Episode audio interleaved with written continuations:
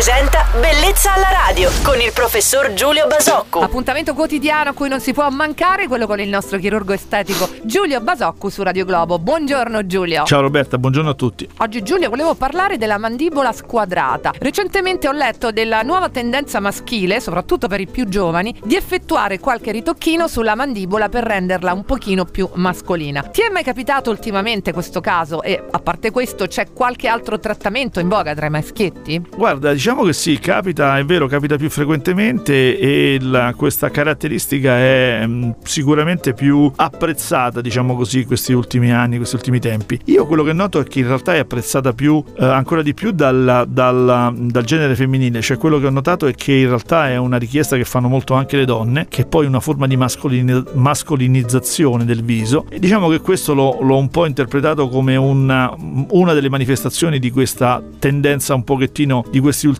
anni a quella che si chiama in maniera dotta la fluidità di genere, cioè questa tendenza che hanno i giovani a avvicinare molto le differenze tra i generi e, e, e senza arrivare alla fluidità comunque mescolarle, quindi tendere gli uomini a, a, un aspetto un po' più dolce, un po' più femminile e le donne un pochettino più, più duro, più maschile. Ecco, diciamo che credo che uno degli elementi con cui, delle, delle forme con cui guardare questo atteggiamento sia esattamente questo, cioè di la tendenza da una parte e dall'altra di avvicinarsi anche nell'aspetto al genere opposto. Ecco, oggi abbiamo dato qualche consiglio anche ai nostri ascoltatori maschietti, torneremo domani con altri argomenti sulla medicina e chirurgia estetica, insieme al nostro chirurgo estetico Giulio Basocco su Radio Globo. Ciao Giulio, buona giornata! Ciao Roberta, buona giornata a tutti!